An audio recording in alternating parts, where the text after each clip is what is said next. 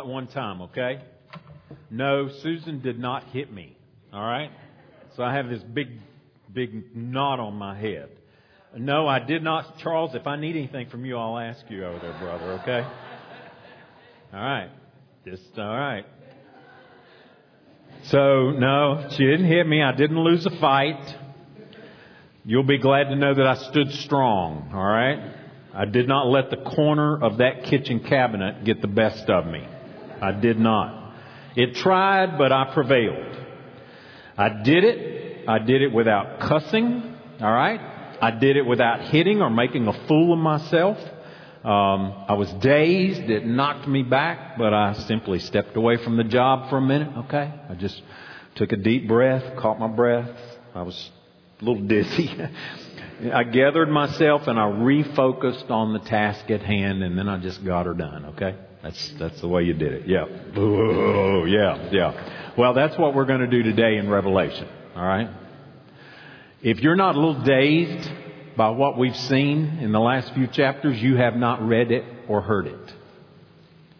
If what you see unfolding in the wrath of God being poured out on those who are not sealed by the blood of Christ, if that doesn't cause us to step back and be a little bit dazed, then you've not seen it. The intensity of the judgment that's unfolding before us is just overwhelming, all right?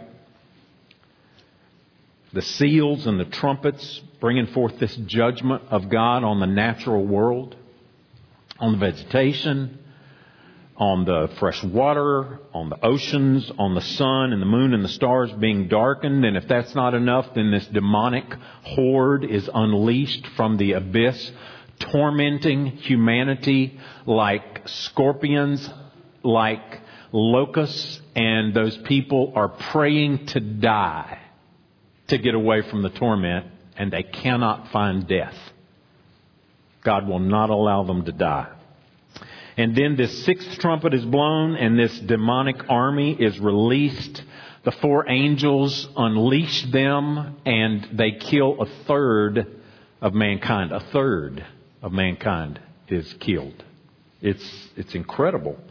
And, and those who survive are still unwilling to repent still unwilling to turn from their idolatry and their immorality. That's, that's what we see here. And, and so the question that's asked earlier in Revelation, who can stand? Who can, who can, who can stand under this? Well, the only people who can are those who are sealed. Those who have washed their robes in the blood of the Lamb. And what we see today is that those who are sealed are also sent. They're sent with a purpose and a message. And so it's like the Holy Spirit knows we just kind of need a break, all right? We need to, it's called an interlude in chapters 10 and 11. We had one earlier. And we need that today. And it's, but it's more than just a break, okay? It's, it's to refocus us. And we'll see that this week and next week in chapter 11. And it, and it's a reminder, I think, to them who heard it from John and us who hear it from John of what, what role we play in this unfolding drama of God's plans and purposes. Where do we fit into this? What is he, what is he calling us to do? And so, John's encounter with this mighty angel and his recommissioning that comes in the form of this little scroll. So, so let's turn to Revelation 10 and, and read it together. And, and, and what we see here is this, this amazing picture of God's glory in, in this angel that he sends. And we see this, this authority of God that's demonstrated in the position that the angel takes. And, and just like Ezekiel and Jeremiah, we see this command to take this little scroll. And I don't know if it's a little scroll because it's little or just little because it looks little in the hands of this mighty angel. I'm, I'm not sure. But this scroll is just this picture of what it means for us to receive God's Word, take it in, assimilate it, and then proclaim it. We, we see that in this. So let's look at, at chapter 10 of Revelation, all right? Then I saw another mighty angel coming down from heaven, wrapped in a cloud with a rainbow over his head, and his face was like the sun, and his legs like pillars of fire. And he had a little scroll open in his hand, and he set his right foot on the sea and his left foot on the land, and called out with a loud voice, like a lion roaring. When he called out, the seven thunders sounded. And when the seven thunders had sounded, I was about to write. But I heard a voice from heaven saying, Seal up what the seven thunders have said and do not write it down. And the angel whom I saw standing on the sea and on the land raised his right hand to heaven and swore by him who lives forever and ever, who created heaven and what is in it, and earth and what is in it, and the sea and what is in it, that there would be no more delay, but that in the days of the trumpet call to be sounded by the seventh angel, the mystery of God would be fulfilled, just as he announced to his servants, the prophets. And then the voice that I heard from heaven spoke to me again, saying, Go, take the scroll that is open in the hand of the angel who is standing on the sea and on the land. And so I went to the angel and told him to give me the little scroll. And he said to me, Take and eat it. It will make your stomach bitter, but in your mouth it will be sweet as honey. And I took the little scroll from the hand of the angel and ate it. And it was sweet as honey in my mouth. But when I had eaten it, my stomach was made bitter. And I was told, You must again prophesy about many peoples and nations and languages and kings. Lord, let's, let's pray together. Lord, we thank you for this word. It is your word. Lord, thank you for revealing it and giving it to us through, um, through all those who have come before. Lord, led by your Spirit to write down these words. Lord, thank you that in days past you have spoken to us by your prophets, but now you're speaking to us, Lord, through your Son, who is the living Word. So we pray that Jesus is exalted. We see His glory today. We see His Word today. We hear that Word, and we see the mission that He has given us, even as you commission John here. And Father, I pray that in Christ's name. Amen. So, this mighty angel that is at the center of this this little portion of the drama that we see unfolding. Let's, let's look at it, all right? So then he sees this mighty angel coming down from heaven. And artists, you know, have typically throughout history kind of portrayed angels in some of the strangest ways, right? I mean, uh, you've seen that. Sometimes they're beautiful human-like creatures. Sometimes they have wings. Sometimes they glow. Sometimes they have robes. Sometimes they have gem fit perfect bodies. Sometimes they're cute, chubby little babies with little fluffy wings on their backs. Um, we have all these different portrayals of angels, and this is just not an accurate way to portray them. And and this this is an opportunity for us to think about angels in one regard. Yeah, Ben kind of left us hanging on a cliff, and I love what the writer of Hebrews tells us about who angels are and who they are not, and who they are not equal to, and who they worship. All right, that's the picture that we see in Hebrews, and and and so they're created beings. We don't know exactly when they were made, but they are created beings. And they don't have physical bodies like us, although at times we see them in physical ways in the scriptures. And they do come and they minister and they serve on behalf of God, on behalf of God's people. There are good angels who worship God and serve Him. There are those angels who are fallen, like their king Satan, and they, and they serve Him. Two of them that we know have names, Michael and Gabriel. All right? We'll see, we'll see them later on in Revelation 2. There are, there are these pictures of angels that we see, but what we see in Revelation that's unlike any other book in the Bible, angels, depending on whose count you go by, are, are mentioned 188 times in the New Testament. All right? Almost half of those are in the book of Revelation. It's amazing. And they play a prominent role throughout the book. And I was just reading back through Revelation this week and just seeing chapter after chapter after chapter where angels fit into that. In chapter 5, there's innumerable angels worshiping around the throne. In chapter 7, we saw that there's those four angels who are restraining judgment and kind of holding it back upon the earth. In chapter 8 was where we first saw these seven angels standing before the Lord with seven trumpets. And one of those we saw took embers from that altar and threw them down, the judgment of God coming down in response to the prayers of God's people. Later on, we'll see in Revelation 12 that Michael, That archangel will lead an army of angels against Satan and his angels. Here's what it says. And there was a war in heaven. Michael and his angels waging war with the dragon, and the dragon and his angels waged war. and they were not strong enough, and there was no longer a place found for them in heaven. And the great dragon was thrown down, the serpent of old, who is called the devil and Satan, who deceives the whole world. He was thrown down to the earth, and his angels were thrown down with him. And I heard a loud voice in heaven saying, Now the salvation and the power and the kingdom of our God and the authority of his Christ have come, for the accuser of our comrades has been thrown down, who accuses them before God day and night. Chapter 12, they just, the angels show their strength. In chapter 14, they're just as busy as they can be. Alright? If you look ahead to chapter 14, there's an angel who travels around the world and preaches the gospel. Then there's another angel who announces the fall of Babylon, the fall of the world powers around us. Then there's another angel who has this final word of warning that says, if anyone worships the beast in the image and receives the mark on his forehead or on his hand, he will drink the wine of God's wrath poured full strength into the cup of his anger. And he'll be tormented with fire and sulfur. And then it says, in the presence of holy angels and in the presence of the Lamb. So angels will witness the outpouring of God's wrath and worship him for it. There'll be witnesses to that.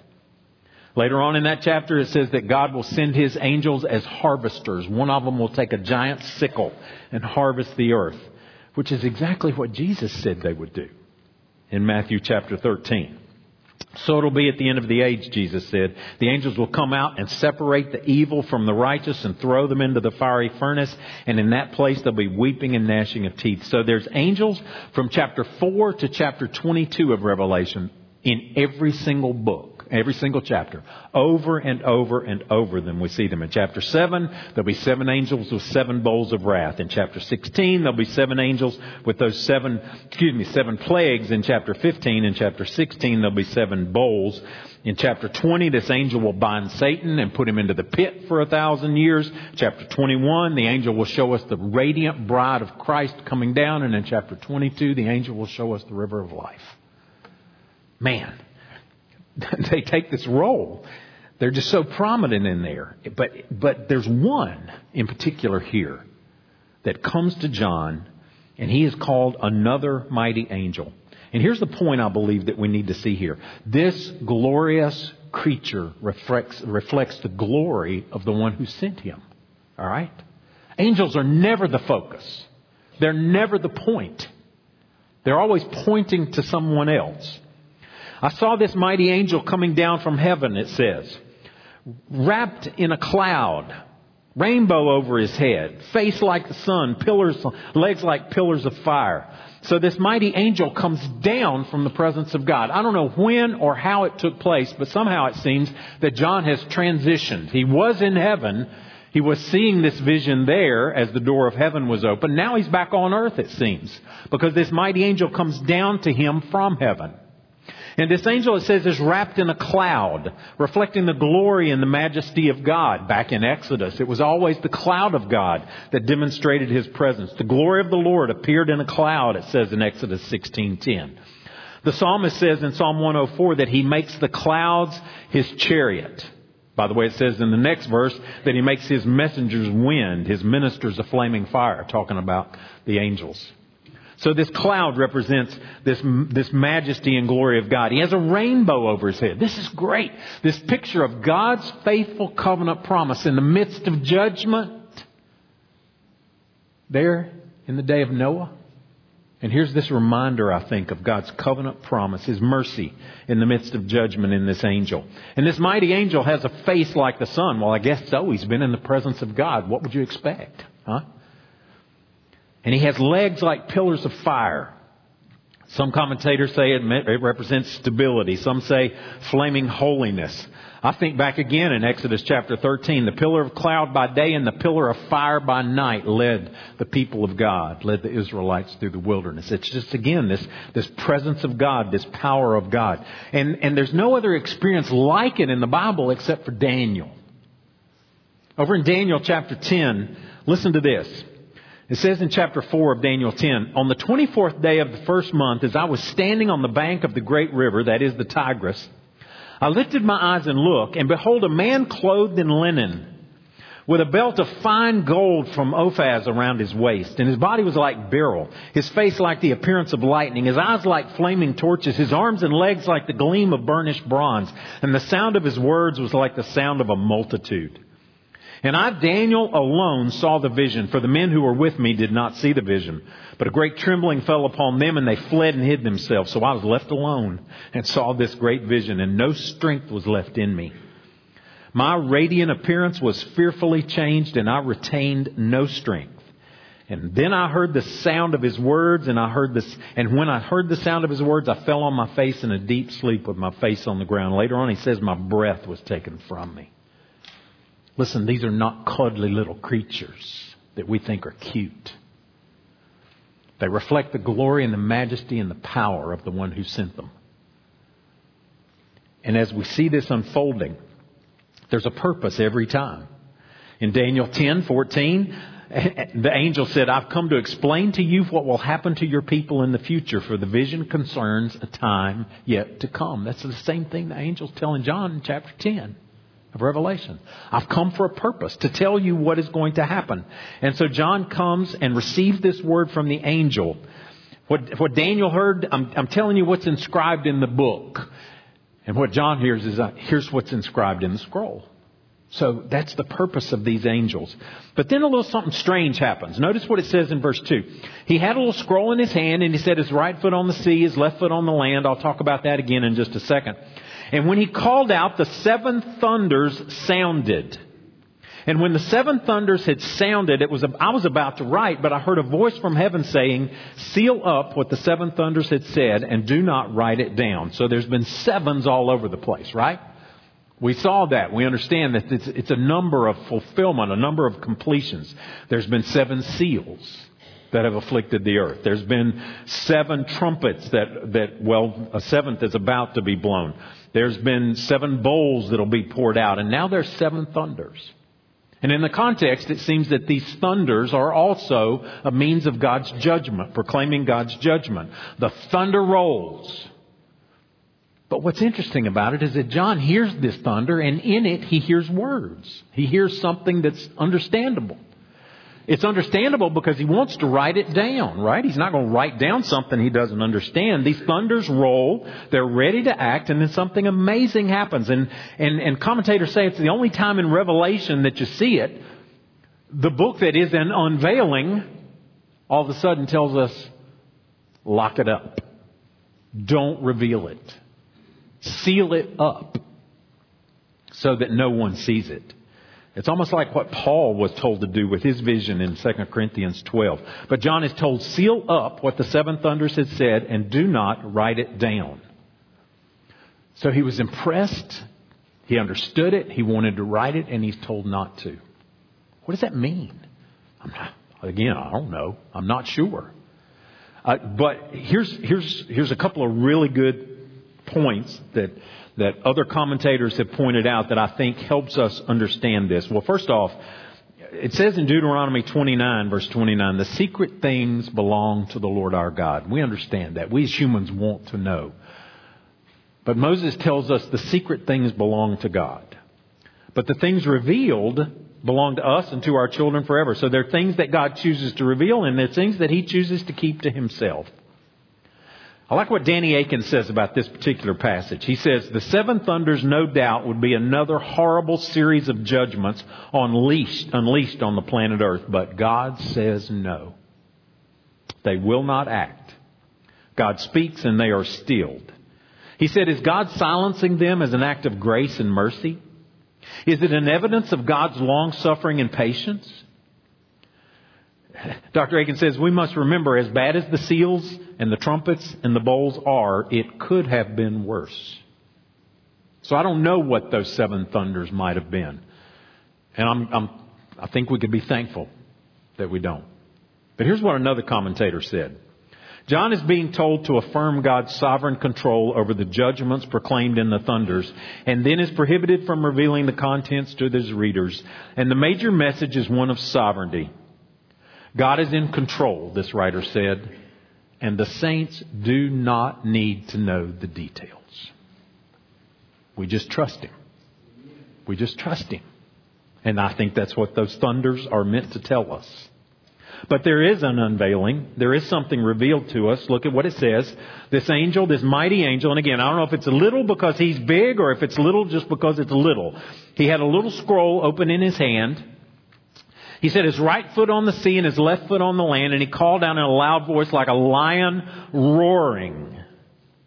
And in verse 5 it says, And the angel whom I saw standing on the sea and on the land raised his right hand to heaven, and he swore by him who lives forever and ever, who created heaven and what is in it, and earth and what is in it, and the sea and what is in it, that there would be no more delay.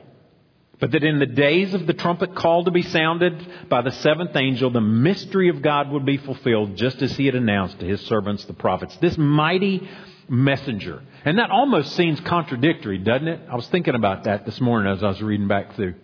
Mighty errand boy. Huh? But that's, that's what this angel is. He's a messenger. He's an errand boy sent by God, but he's majestic in it, alright? And this mighty angel has one foot on the land and one foot on the sea, and clearly I believe that depicts the dominion of God. God's dominion over everything. I love what James Hamilton says about this.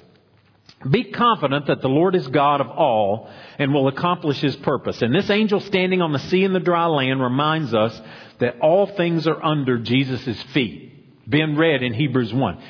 I mean, for crying out loud, church, he holds this world together by his powerful word. So he stands over it, does he not?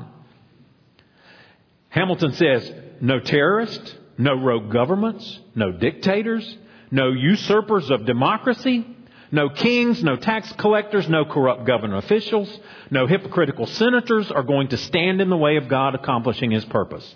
If Russia puts a military base on Cuba, if terrorists strike the USA again, if our democracy comes to an end in this country, God's purposes will still come to pass because God is the Lord of history and His will is going to be done. Amen. It will be done. And this angel standing on the earth and the sea reminds us of that. And this angel has a voice like the voice of the prophets. The Old Testament prophet Amos said, the Lord roars from Zion and utters his voice from Jerusalem. And the pastures of the shepherds mourn and the top of Carmel withers. So the mountains wither at the voice of the Lord like a lion. Later on in chapter 3, he says, The Lord God does nothing without revealing his secrets to the servants, the prophets. And then, here's this contrast. God doesn't whisper that. It says in verse 8, The lion has roared, who will not fear? The Lord God has spoken, who can but prophesy? Well, the answer is John is one who cannot do anything but prophesy because this angel speaks with the roaring voice of God. And this mighty angel with his feet on the earth and on the heavens and his head up in the heavens, it seems, then raises his arm and swears an oath. And we see that in Scripture from time to time. Yeah, Jesus tells us not to, not to do this. He tells us not to do it, though, in a way that is contrary to what the Scriptures depict for us. We, we just need to be our yes, yes and our no, no, Jesus tells us. But even God swears an oath by himself. But here this angel swears an oath, and it's in the name of the living God who lives forever and ever, he says in verse 6. And then three times he acknowledged the eternality of God. In chapter 5, God is worshiped as the eternal creator. Here in chapter 10, we're reminded that he is the eternal creator. And this angel swears by him. And what this oath is, I don't believe is anything more than simply saying you can trust it. You can trust it. Trust God in his word. He's the God who created heaven and earth and what's in it. Three times it tells us that. He's the sovereign creator of all that there is. You can count on Him. You can count on Him and His Word. And so this mighty messenger then makes this declaration. There's not going to be, he says, any more delay. Verse 7, when the trumpet that's about to be sounded by the seventh angel sounds, then he says the mystery of God will be fulfilled just as it was announced to his servants, the prophets. So it's about to happen. Everything up to Revelation to this point in time, all of a sudden we're on the edge, we're on the cliff, has been said. And when this next trumpet sounds, it's going to come, all right? First, the messenger says there will be no delay. Well, that's the answer that the martyrs had in chapter 6, right? How long, O Lord? Well, it's about to happen. God will not stop and the, judgments will not cease until the end. And in, in the next chapter, we're going to see the Antichrist come up out of the abyss. We're going to see all this begin to unfold as he emerges as a world power. God versus evil, the lamb versus the dragon. They're headed for this conflict. It's going to happen. All right? The delay is over. But second, he says, this mystery is about to be revealed. All right? Now, in the New Testament, a mystery is, is not a who done it. It's who's going to do it. It's a mystery that has been hidden, un, unrevealed, unveiled, but is about to be unveiled. A mystery is what's about to be revealed, a truth that before we didn't know, now we're about to know it. And I think that's exactly what Paul was talking about in Ephesians chapter 1 when he says that in Christ God is making to, uh, known to us the mystery of his will. We saw that as we were looking at that. According to his purpose, which he set forth in Christ, he said, as the fullness of his plan, in the fullness of his time, he says to unite all things in him, things in heaven and things on earth. That's what Revelation is. It's the uniting of all things under the headship of Christ. We just sang about this mystery. Come behold the wondrous mystery of Jesus, of Christ, of Him coming, of Him crucified, of Him buried, of Him raised. The prophets were looking forward to this mystery being unveiled. And we're going to see it unfold in all of its fullness. God's plan and purpose in creation and redemption is all centered on the Lamb who was slain but is now raised his kingdom will come, right? Genesis 3, the serpent's head will be crushed. And that's what we're about to see in the book of Revelation. These prophecies, these promises. Isaiah 46, 11. I have spoken, God says, and I will bring it to pass. I have purposed, and I will do it. So what does that have to do with us? What does that have to do with John? Well, there's this recommission, okay? There's the bittersweet word of God that is assimilated and proclaimed. Look at verse 8. The voice that I had heard from heaven spoke to me again saying, Go, take the scroll that is open in the hand of the angel standing on the sea and on the land. This, is this vision, you know, you have to be careful sometimes in Revelation trying to envision what some of this is going to look like. But there's this mighty creature, uh, this angel, this, this, this vision. His head's up in the heavens and his feet are on the land and on the sea and he's got this little tiny scroll in his hand. And John's told to go up to him. Go to him. So he says, I went to the angel and I told him to give me the little scroll. I wonder how much authority there was in that voice. Would you give me the scroll, please, sir? I don't know. Maybe John was bold in the Lord. Give me that scroll, so says the Lord. I don't know, but he approaches this mighty angel and says, Give me the little scroll. And the angel said to me, well, I think that's the angel speaking there. It's God before, but now it's the angel. And the angel says, Take and eat it. It will make your stomach bitter, but in your mouth it will be sweet as honey. So John did what he was told. I took the little scroll from the hand of the angel and I ate it. And it was as sweet as honey in my mouth. But when I'd eaten it, my stomach was made bitter. And then in verse 11, and I was told you must again prophesy about many peoples and nations and languages and kings. God's word comes with the authority that we see in this, in this angel, this mighty angel.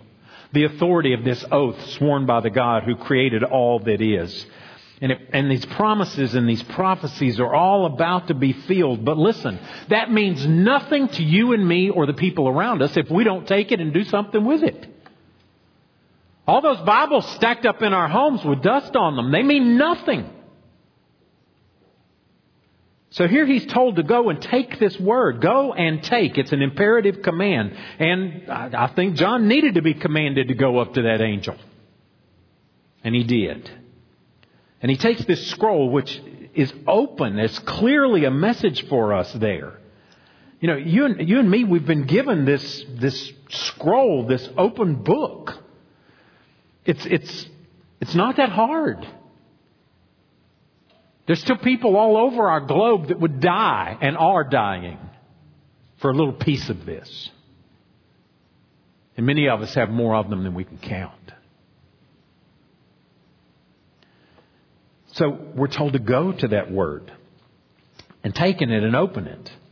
Well, how do we? How do we take it in? Well, the angel says, take it and eat it. See, John here is commanded to do the same thing that Jeremiah was told to do and that Ezekiel is told to do. And there's so many beautiful parallels between Ezekiel and John here in this chapter.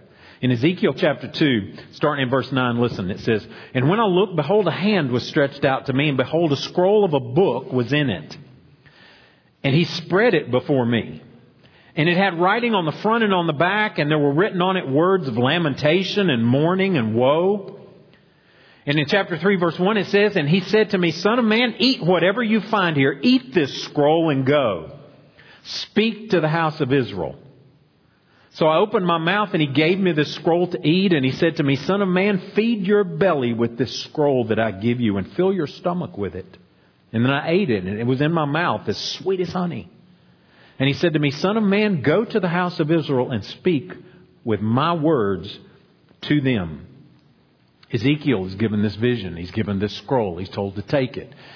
He is told to go exclusively to the people of Israel with the words that God gives him. John is presented this scroll. He's told to go and take it and eat it. It'd be sweet as honey. John is given the commission to go and take it to all the peoples and the languages and the nations and the kings. There's so many similarities here. So this book is sweet like honey. Psalm 119 says, How sweet are your words to my taste, sweeter than honey in my mouth. Psalm 19 says, More to be desired are they than gold, than much fine gold, and sweeter than honey, the drippings of the honeycomb. The honey flows about over. If you're a beekeeper, you know that. Susan and I have already taken off some frames, and I just can't resist. I just take my finger and go, just squish it down in there, and there's nothing like it. I'm telling you, there's just nothing like it. But there is this angel says.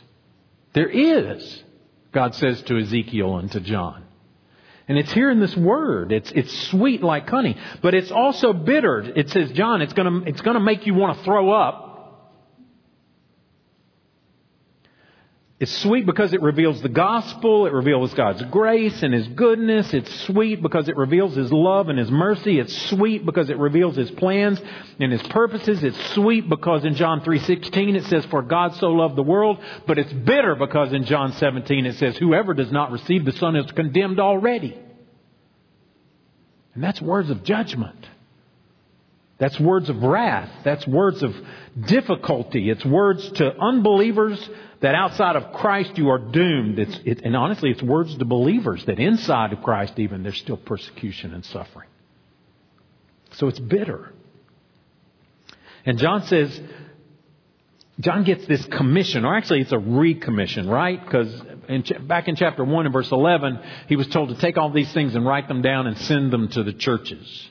Well, now he's told to take all these things and he's called to call it to go. And, it, and, and you must, it says, you must prophesy. It's, a, it's an imperative. The Apostle Paul said in Romans, I am under obligation. I'm obligated, he said, to preach the gospel. So are you and I. We're obligated. John was obligated. You must. You have a, you have a spiritual obligation, John. You must prophesy and proclaim this. Proclaim it. To who? Well, notice what it says. This mandate says it's for peoples, nations, languages. We've seen that over and over and over, and we'll continue to see it. But then there's this inclusion of kings. And, and that's unique here. It's only here that you find that in Revelation. But it's important. And I think it simply could be said this way The Word of God will overrule and outlast every human dominion and government. Do you hear that? Because that's what we must focus on. The Word of God will overrule and outlast every human dominion. God put it plainly in Isaiah chapter 40. Starting in verse 21. Do you not know? Have you not heard? Has it not been told you from the beginning? Have you not understood from the foundation of the earth? It is He, it is God, who sits above the circle of the earth, and its inhabitants are like grasshoppers. it is He who stretches out the heavens like a curtain and spreads them like a tent to dwell in. It is He who brings princes to nothing and makes rulers of the earth as emptiness. Scarcely they are planted, scarcely sown, scarcely has their stem taken root in the earth when He blows on them and they wither, and the tempest carries them off like a stubble. The Kremlin, the White House, the governor's mansion, the city hall will lay in ruins when this earth is destroyed by fire. But there will be a new heavens and a new earth with King Jesus on the throne. That must be our focus. And that alone is our mandate and that alone is our command. Oh, God, bring it about. Bring it about, we pray. So, what do we take away from this? All right? First application I want to give you is not in your notes, but I was just, this morning I was thinking about it. Uh, it comes from Romans. I was reading through Romans again in Romans 10:8. And today, if you have never trusted in Jesus, this word is near to you right now, nearer than perhaps it ever will be again. The apostle Paul says such in Romans 10:8. The word is near you, it's in your mouth, it's in your heart. And that's the word of faith that we proclaim to you because if you confess with your mouth, he says that Jesus is Lord and believe in your heart that God raised him from the dead, you will be saved. It's that simple. The Mormons don't get it, but many of us don't either. It's that simple. Believe in your heart that God raised him from the dead and confess that with your mouth. He says, For with the mouth one believes and is justified, and with the, and, excuse me, with the heart one believes and is justified, and with the mouth one confesses and is saved. If you've never, this dominion, listen, our, our temptation as humans is to worship these angels, these creatures that clearly are greater than us. Don't. Later on, John will be told that. One of these angels comes to him and he falls down before it like Daniel did. And the angel says, No, don't do that. Worship God. Well, the first step in worshiping God is to trust in the one whose glory is seen in this mighty creature. Because this glory is nothing compared to the glory of the Son of God who came and gave his life for you and died on the cross for you and was raised from the tomb three days later for you. Trust in him. Secondly, angels are worthy of our awe, but not our worship. Christ alone is worthy of that, all right? Ben read that to you in Hebrews 1. But there's another thing about angels that we can learn from Revelation. We can learn it from a lot of examples. And, and we would do well to follow their example in their obedience. Okay? We'd do well to follow their example of obedience. As mighty as they are, they're messengers. Wayne Grudem puts it this way Angels show us what perfect obedience looks like. Jesus teaches us to pray, Your will be done on earth as it is in heaven. And in heaven, God's will is done by angels. Immediately, joyfully, and without question, they are delighted to be God's humble servants, faithfully performing their assigned task, great or small. Grudem says, Our desire and prayer should be that we will do the same thing. Yes, they're worthy of our awe, and we should follow their example, but we must not worship them. Another application comes from those seven thunders. God has not revealed all there is for us maybe to know. But He's given us enough, right? Listen, our problem is not the part of God's Word we don't understand. Our problem is the part we do and don't do anything about it. That's, that's the problem that we have. And He's given us enough that we know our mission and He's given us enough that we go our mes- that we know our message. All authority in heaven and earth has been given to me, Jesus said. Go therefore and make disciples of all nations, baptizing them in the name of the Father and Son and the Holy Spirit. That is our mission. That is our mission, church. That's our mission as individuals, as families, as, as a church. It's our mission as, as Southern Baptists. We'll be reminded of that this next week in Nashville, one way or the other. That's our mission. And we let so many things distract us from that. our politics and our economy and all these things that just, just draw us away from this mission that, of going and making disciples. And the message is really simple too, teaching them to observe all things that I've commanded you.